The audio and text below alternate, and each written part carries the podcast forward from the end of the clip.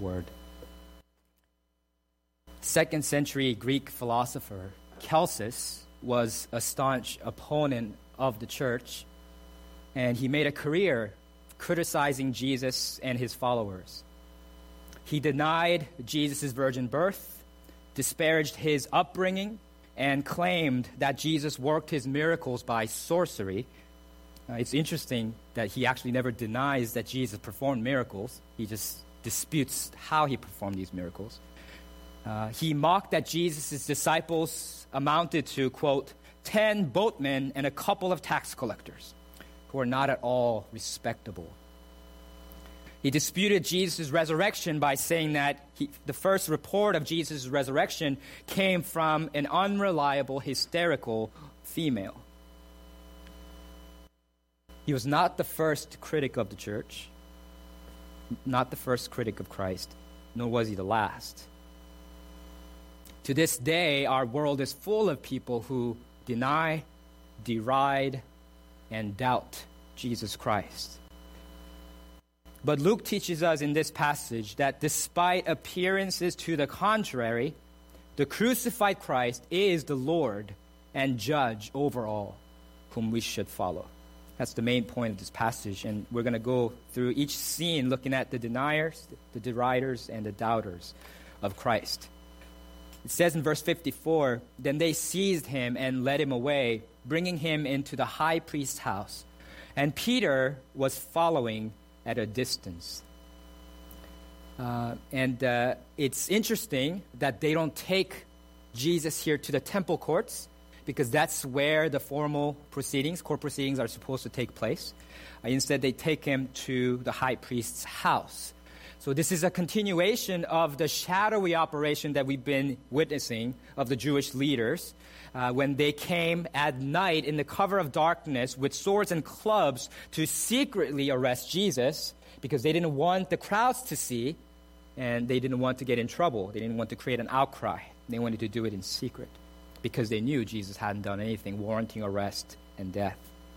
Uh, and as they seized Jesus and brought him to the high priest's house, it says that Peter was following at a distance. Remember that he had just impulsively cut off the ear of a servant of the high priest. He could have been charged for assault. But thankfully, Jesus healed the servant. And so Peter uh, is understandably apprehensive as he follows Jesus. He follows behind at a safe distance so that he can observe what's happening to Jesus, satisfy his curiosity without being detected, being identified. And from this, we can see that Peter's earlier bravado, uh, that he said earlier in verse 33, when Jesus warned him that Satan was trying to destroy him, Peter said to Jesus, Lord, I am ready to go with you both to prison and to death. But now that earlier bravado is gone, Peter is no longer with Jesus, he now follows at a distance. And what Peter does in verse 55 is even more troubling. He says, When they had kindled a fire in the middle of the courtyard and sat down together, Peter sat down among them. Not only is Peter no longer with Jesus, he is now with them, the band that had come to arrest Jesus. The phrase uh, in the middle of in that verse and the word among in that verse are actually different translations of the exact same Greek word. And so it's emphasized, repeated twice for emphasis. When they had kindled a fire in the midst of the courtyard and sat down together, Peter sat down in the midst of them. Peter is not trying to blend in, fit in, trying to pass as one of them. And since Jesus' arrest took place at night, Peter seems to think that no one will be able to recognize him. But unfortunately, there's a servant girl who's very good with faces.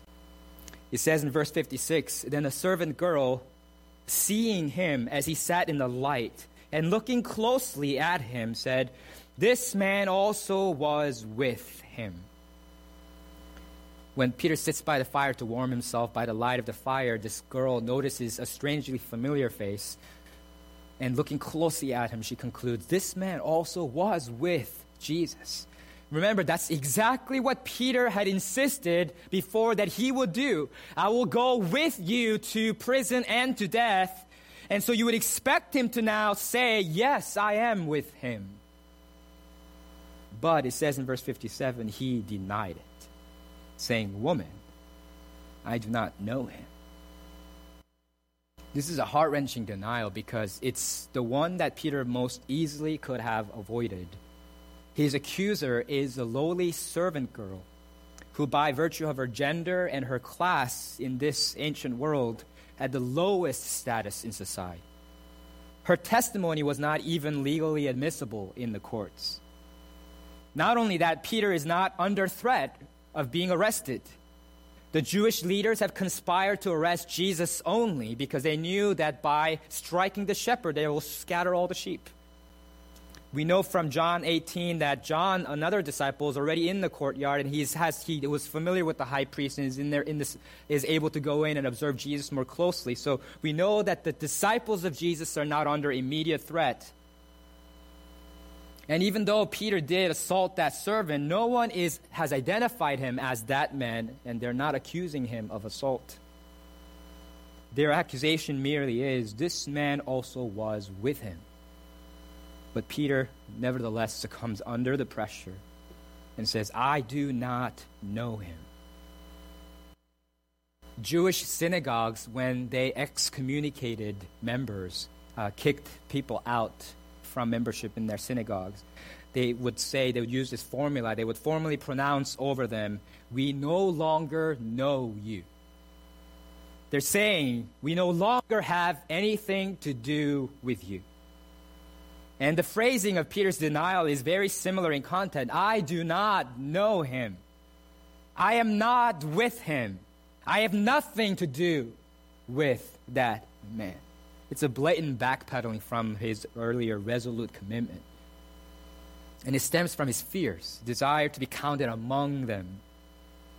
He's saying, I'm with you. I'm not with him. Associating with Jesus will bring embarrassment and persecution at times. You actually believe that God created the world? Do you not know that science has disproven the existence of God? Do you really believe that Jesus was a real human being that was crucified and then raised from the dead? Do you really believe that the Bible is the Word of God?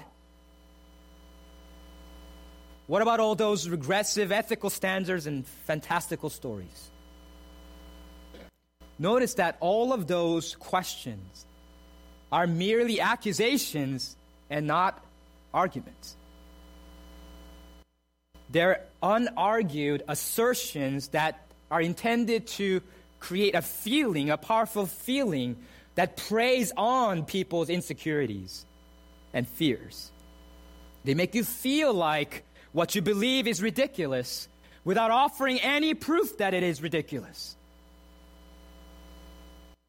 More often than not, when you actually start to reason with people who say such things and press them on why they think that your beliefs are so far fetched, you find that they actually don't have good reasons, many of them, behind their assumptions. Nowadays, too many so called Christians compromise their convictions and lose their faith not after a careful examination of their beliefs, but out of fear, out of insecurity, out of a survival instinct to flee that which others consider regressive and ridiculous. Don't give in to that pressure. Are you with Jesus? Or do you want to belong to this world? Do you want to fit in to this culture? Philippians 3:20 reminds us our citizenship is in heaven, and from it we await a savior, the Lord Jesus Christ.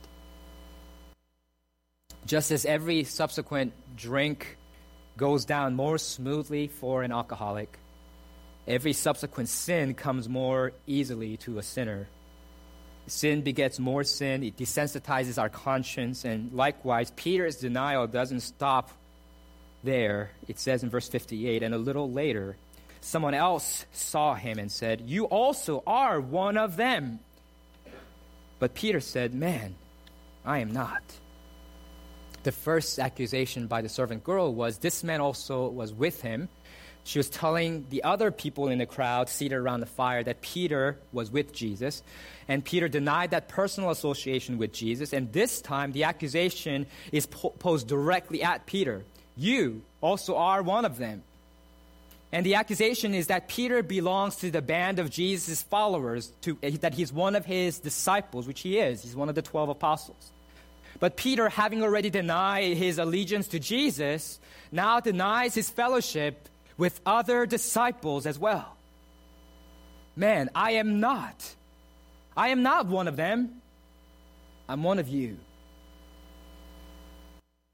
Sometimes we also can be tempted to distance ourselves from the fellowship of believers, the church. Oh, I'm not one of them. I'm not that kind of a Christian. I'm not one of those Bible thumping Christians. I'm a red letter Christian. I only follow those red letters in the New Testament that Jesus said. I don't follow that other stuff in the Bible. I'm more rational kind of Christian. I believe the Bible is a collection of myths and stories written to capture our imagination, not a literal history. I'm a more enlightened kind of Christian, more progressive kind of Christian. People say these things as if it's an act of courage to disagree with the church's historic teachings, much like a teenager that wears his rebellion against his parents as a badge of honor but distancing yourselves from the church in order to align yourself with the culture that is critical of the church, just like distancing yourself from your well meaning family members in order to get some street cred with your friends. It's not an act of courage, it's self serving cowardice. If we really care about the church of God, we should seek to reform it not reject it or ridicule it. To distance oneself, distance oneself from the from, from church of God, which is the family of God and the bride of Christ, is to distance oneself from Christ Himself, who is the head of the church. Though our sinful flesh might crave the approval of the world, it's the people of God that we will spend eternity with, not the people of this world. I once met a chaplain was at Harvard. There's, there's a lot of chaplains. You'll never figure it out, so don't try to identify who this person is. But uh, I met a chaplain at Harvard. He's supposed to be one of the Christian chaplains, but he steadfastly refused to call himself a Christian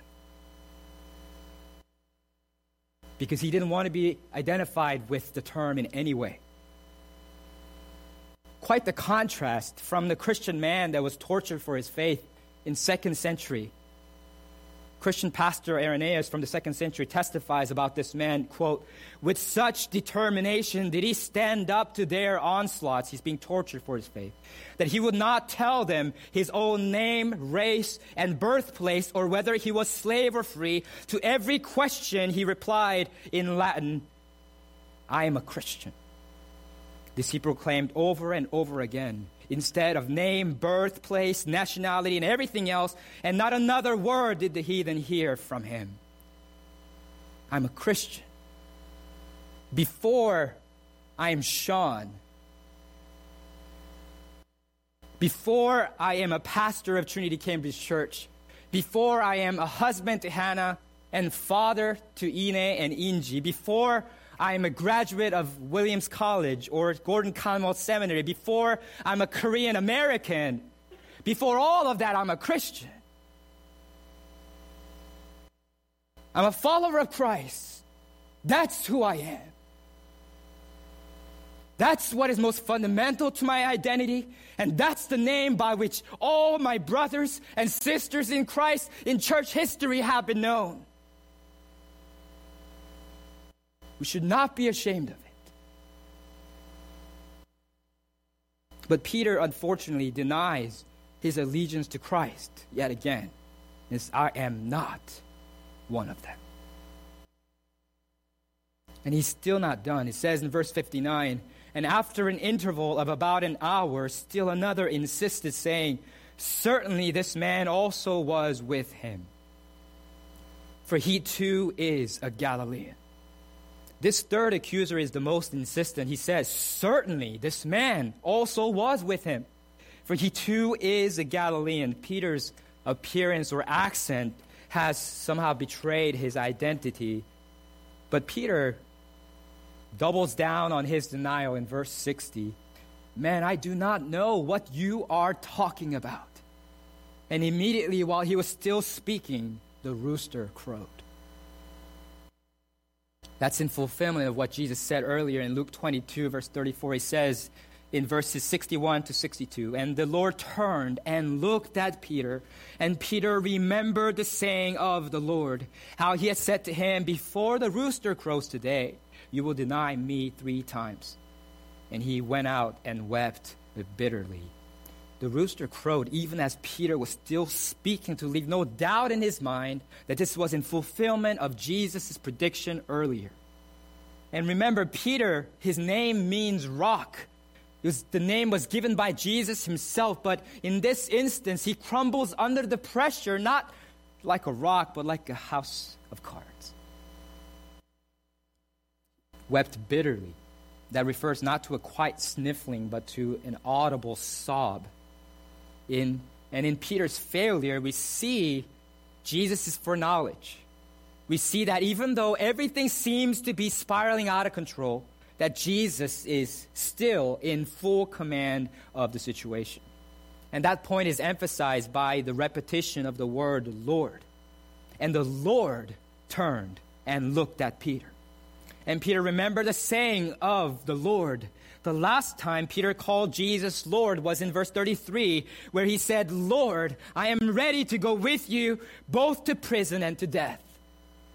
But that same Lord to whom Peter had such, made such a blustering promise now turns and looks at him as he is denying him, reminding him through his gaze that he knows that Peter is denying him right now, and reminding him with his gaze that he that he had predicted that he would deny him, reminding him through his gaze also of the comfort that he had given to Peter earlier.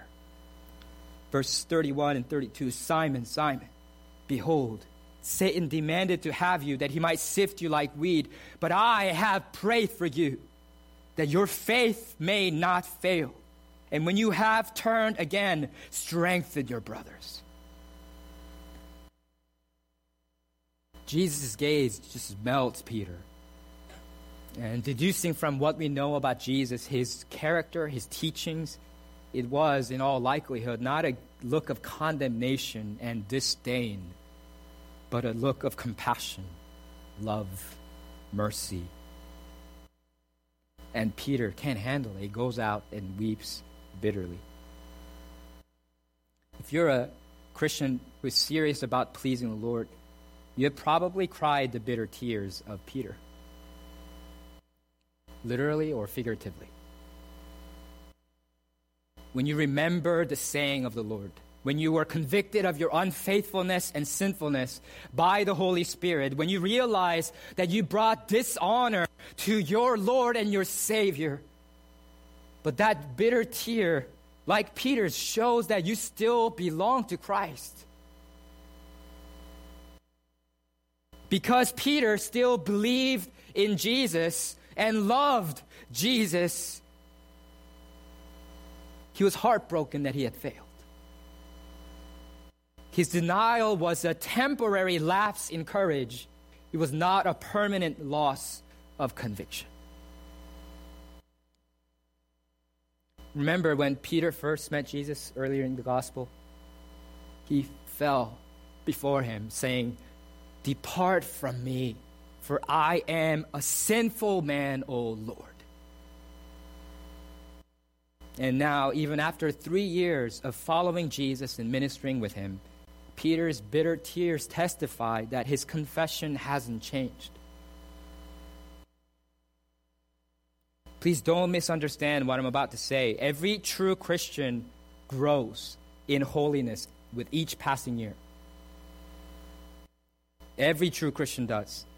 That growth might be imperceptible in the short term, but it is undeniable in the long term. But no matter how much progress we make in faith, we always remain sinners saved by the grace of God. No matter how mature we are, we never stop needing God's mercy, His forgiveness until the day we die. Because apart from the righteousness of Jesus credited to our account, we can only say, Depart from me, for I am a sinful man, O Lord. And that's exactly why Jesus came to save sinners, to atone for our sins by dying on the cross for our sins and being raised from the dead. So, if you're here this morning and you're heavy laden with guilt, condemnation, if you're crying bitter tears of failure and unfaithfulness, remember that it's not your performance. It's not even the intensity, your emotional intensity of, of, of, remorse that you feel. These are not the things that make you acceptable before God. What makes you right with God is not does not reside in you. It resides in Christ only and on what He has accomplished on the cross for you. His sacrifice only, His righteousness only. And remembering that truth will keep us humble and dependent on Him. It will make us watchful and prayerful. It will guard us from temptation. But if we forget this truth, we'll become like Peter was earlier prideful, self sufficient and will lead to our failure. And remember this comforting truth the Lord knew that Satan would tempt Peter. The Lord knew that Peter would deny him three times before the rooster crows. The Lord knew that ultimately Peter's faith would not fail because he had prayed for him. The Lord knew that Peter would turn back again. And so he had charged him ahead of time when you have turned again, strengthen your brothers. This blows my mind. If any failure is worth demoting somebody, a disciple, I mean, that's, I think, warrants it. Wasn't once, three times. I mean, at least demote him a little bit? Maybe make him like just one of the disciples, but not the 12 apostles.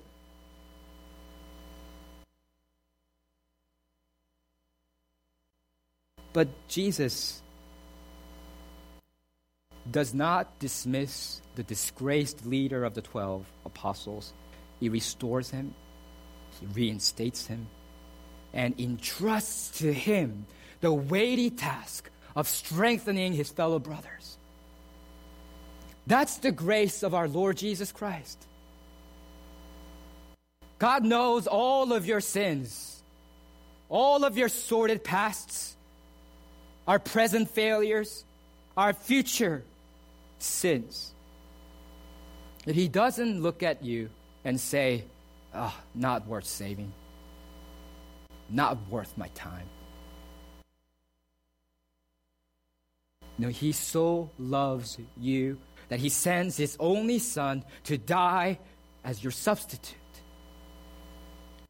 He eats the loss of your sin and your debt himself. He patiently endures your shortcomings and gently restores you. And in spite of all of our demonstrated unreliability, He gives us a sacred trust and sends us out as His ambassadors to share this precious good news of Jesus Christ with others. What an amazing grace!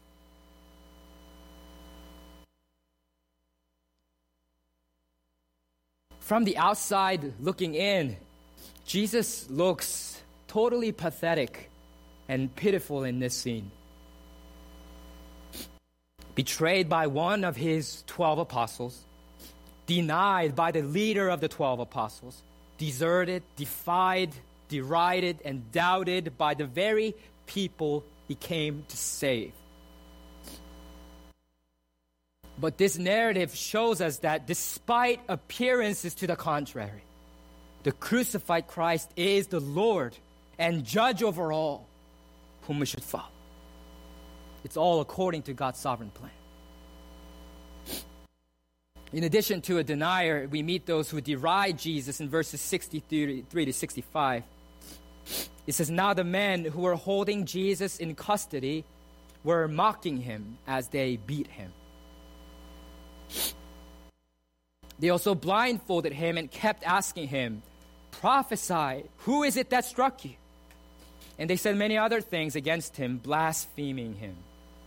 The men who were holding Jesus in custody are likely the soldiers. After an initial inquiry at the high priest's house, Jesus is now being detained until the formal proceedings of the Sanhedrin in the morning. And during that time, the guards who are holding Jesus are bored and they make sport of Jesus. That kind of public abuse was never legal, it was never permitted.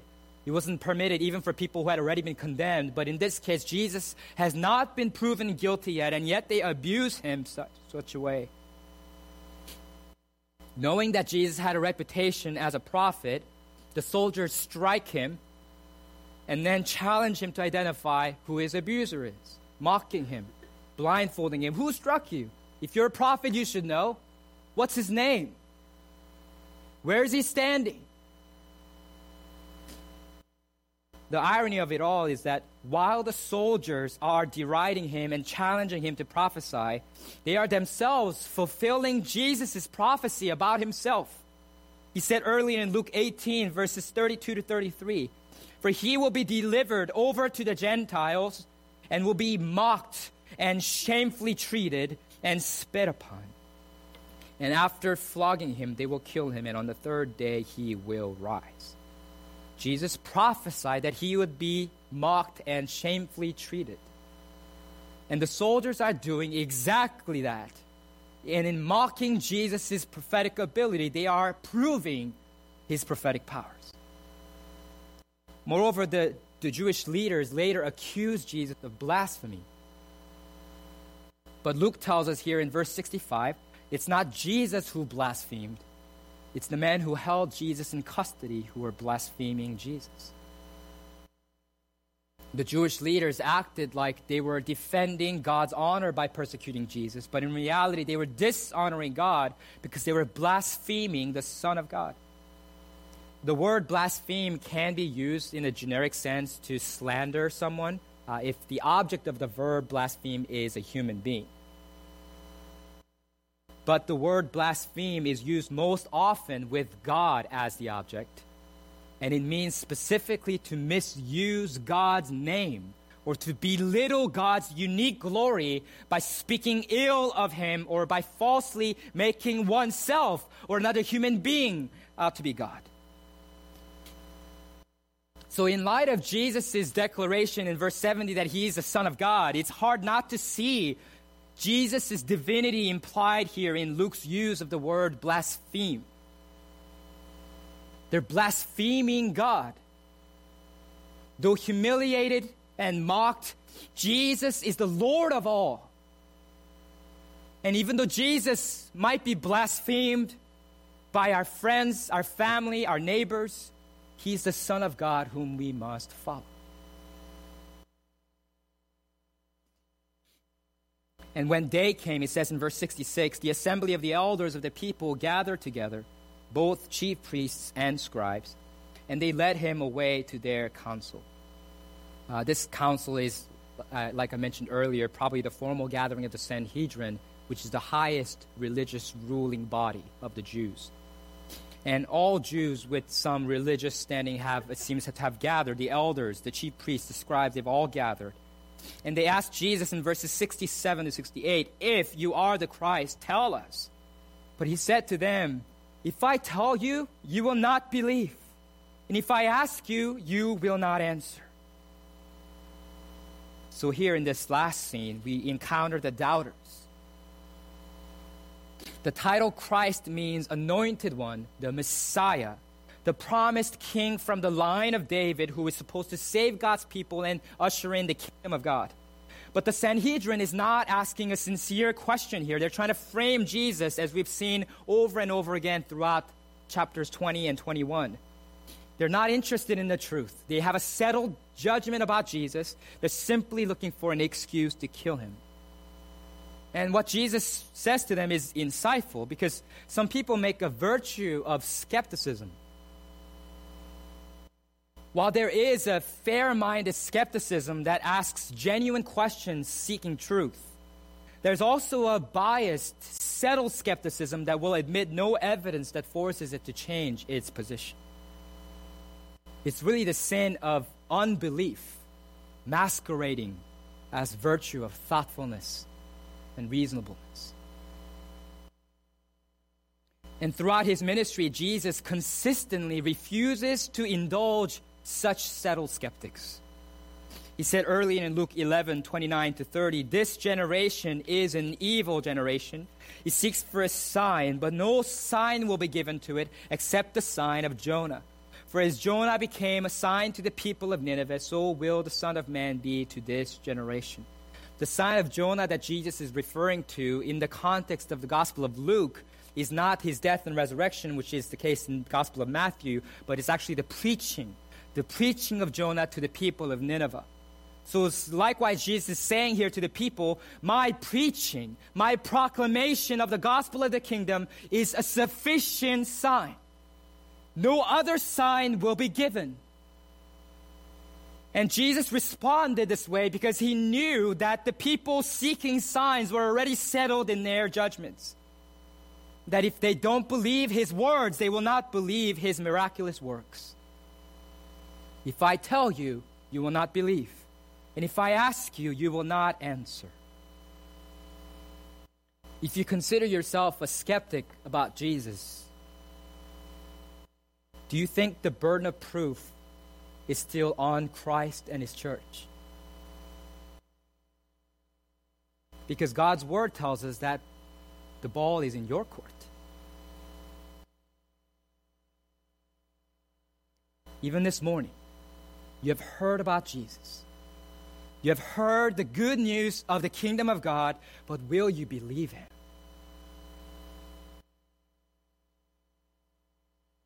But Jesus does remind the Jewish council of this fact. Though it appears as though they have authority over him, it appears as though they have the upper hand, true authority and power lie with him. And so Jesus says in verse 69 But from now on, the Son of Man shall be seated at the right hand of the power of God. Jesus' reply here combines two passages. First, Daniel 7 13 to 14. It's a messianic prophecy that describes one like a son of man who will appear before God and receive dominion and glory and a kingdom, and all peoples, nations, and languages should serve him. And the second passage is Psalm 110, which Jesus quoted earlier in Luke 20. It captures a dialogue between the Lord God and the messianic king. The Lord says to my Lord, Sit at my right hand until I make your enemies your footstool. And it continues, The Lord is at your right hand. He will shatter kings on the day of his wrath. He will execute judgment among the nations. According to Jewish uh, rabbinic tradition, only God sits in heaven. Everyone else must stand to worship, to wait on him, or prostrate themselves before God. Only the king gets to sit in court. And so, for Jesus to claim that he will from now on, referring to his impending death, resurrection, and ascension, from now on you'll be seated at the right hand of the power of God, is tantamount to blasphemy. That's, of course, if Jesus is not, in fact, the Messianic King and the Son of God. The Jewish council is incensed. They say in verse 70, Are you the Son of God then? Do you really dare to claim to be God? Do you dare to claim the right hand of the throne of God?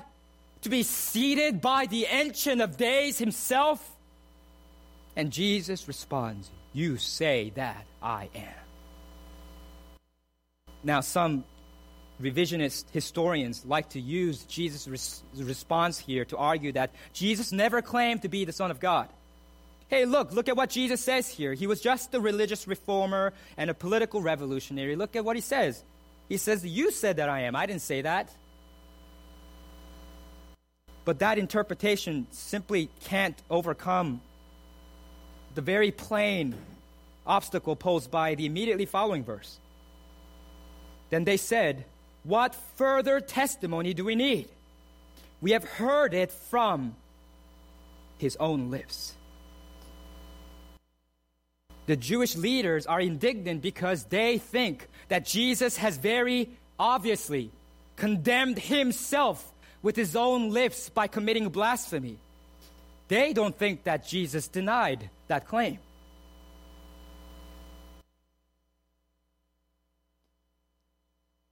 If Jesus was answering that question in the negative, then that would have been the end of the Jesus movement. Because people were acclaiming him to be the messianic king. Jesus is not saying that. It's, it's, you can find the same thing in Matthew 26 26. After Jesus predicts his betrayal, uh, Judas, who would betray him, answers Jesus, asking him, Is it I, Rabbi? And Jesus responds to him with the same phrase. He says, You have said so. That doesn't mean, I didn't say that you said that. That means, yes, you are. What Jesus is saying here is, yes, I am. At his birth, the angel declared that Jesus was born would be called holy, the Son of God. At his baptism, God the Father declared over Jesus, You are my beloved Son.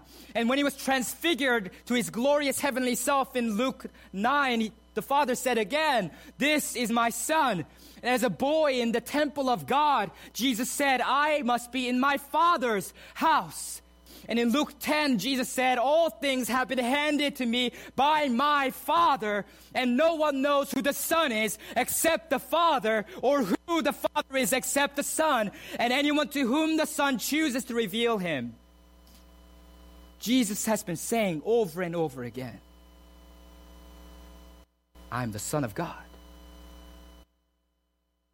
And Jesus is reminding the Jewish leaders, you think that you are standing over judgment over me right now, but it is I who will be seated on judgment day. It is I whom your Lord and God, it is I whom you should bow down to and submit to. Because despite appearances to the contrary, the crucified Christ is the Lord and judge over all. Some people in our world are willing to concede that Jesus was a good person, a moral exemplar, a spiritual guru, but they stop at that. And that's a woefully inadequate acknowledgement. If you're going to come to terms with who Jesus is, at the very least, take into account what he said about himself. He did not merely claim to be a good moral teacher. He claimed to be the Son of God. And if he is not God, but claimed to be God, he lied. He misled people. He was severely, or he was severely deluded. He could not possibly be a good moral teacher. But Jesus claimed to be the Son of God because that is who he is. He could have gotten himself off the hook with the simple denial. Oh no, I am not the Son of God. I'm not the Messiah. Oh, that's all just my crazy followers' wild claims. I had never said such things myself. But Jesus doesn't say that. Jesus could have remained silent when police officers interrogate criminals or accused criminals in our country. They read the Miranda rights. You have the right to remain silent. Anything you say can and will be used against you in a court of law. And sometimes people invoke that right to avoid incriminating themselves. Jesus didn't have Miranda rights. It's not the United States. But he could have remained silent. But he doesn't. He admits his lordship. He admits his divine sonship and in so doing, he condemns himself before the Jewish council. Why? Because it's true. Because even now, it's not the wicked Jewish rulers who are in charge of Jesus' situation, but it's Jesus who is in charge. And so he says in John 10, John, verses 17 to 18, For this reason the Father loves me, because I lay down my life that I may take it up again. No one takes it from me, but I lay it down of my own accord. I have authority to lay it down, and I have authority to take it up again. This charge I have received from my Father. Jesus is not a hapless individual that happened to be at the wrong place at the wrong time and was killed uh, for the wrong reasons, and then his followers made up this crazy story about how he died for their sins.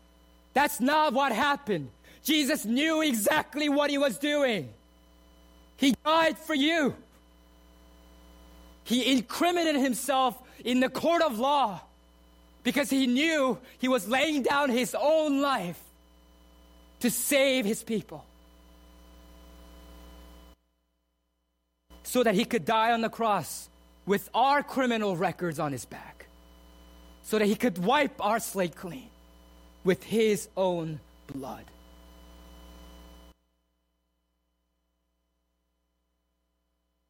Many people have claimed to be God in human history.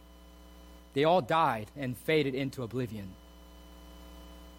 Only one person has claimed to be God, has died, has been raised from the dead. Have you put your faith in Jesus?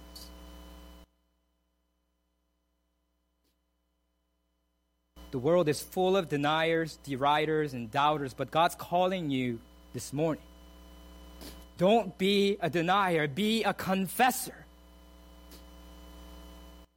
Don't be a derider, be a worshiper. Don't be a doubter, be a believer. Because despite appearances to the contrary, the crucified Christ is the Lord God, whom we should follow, whom we should love, whom we should obey.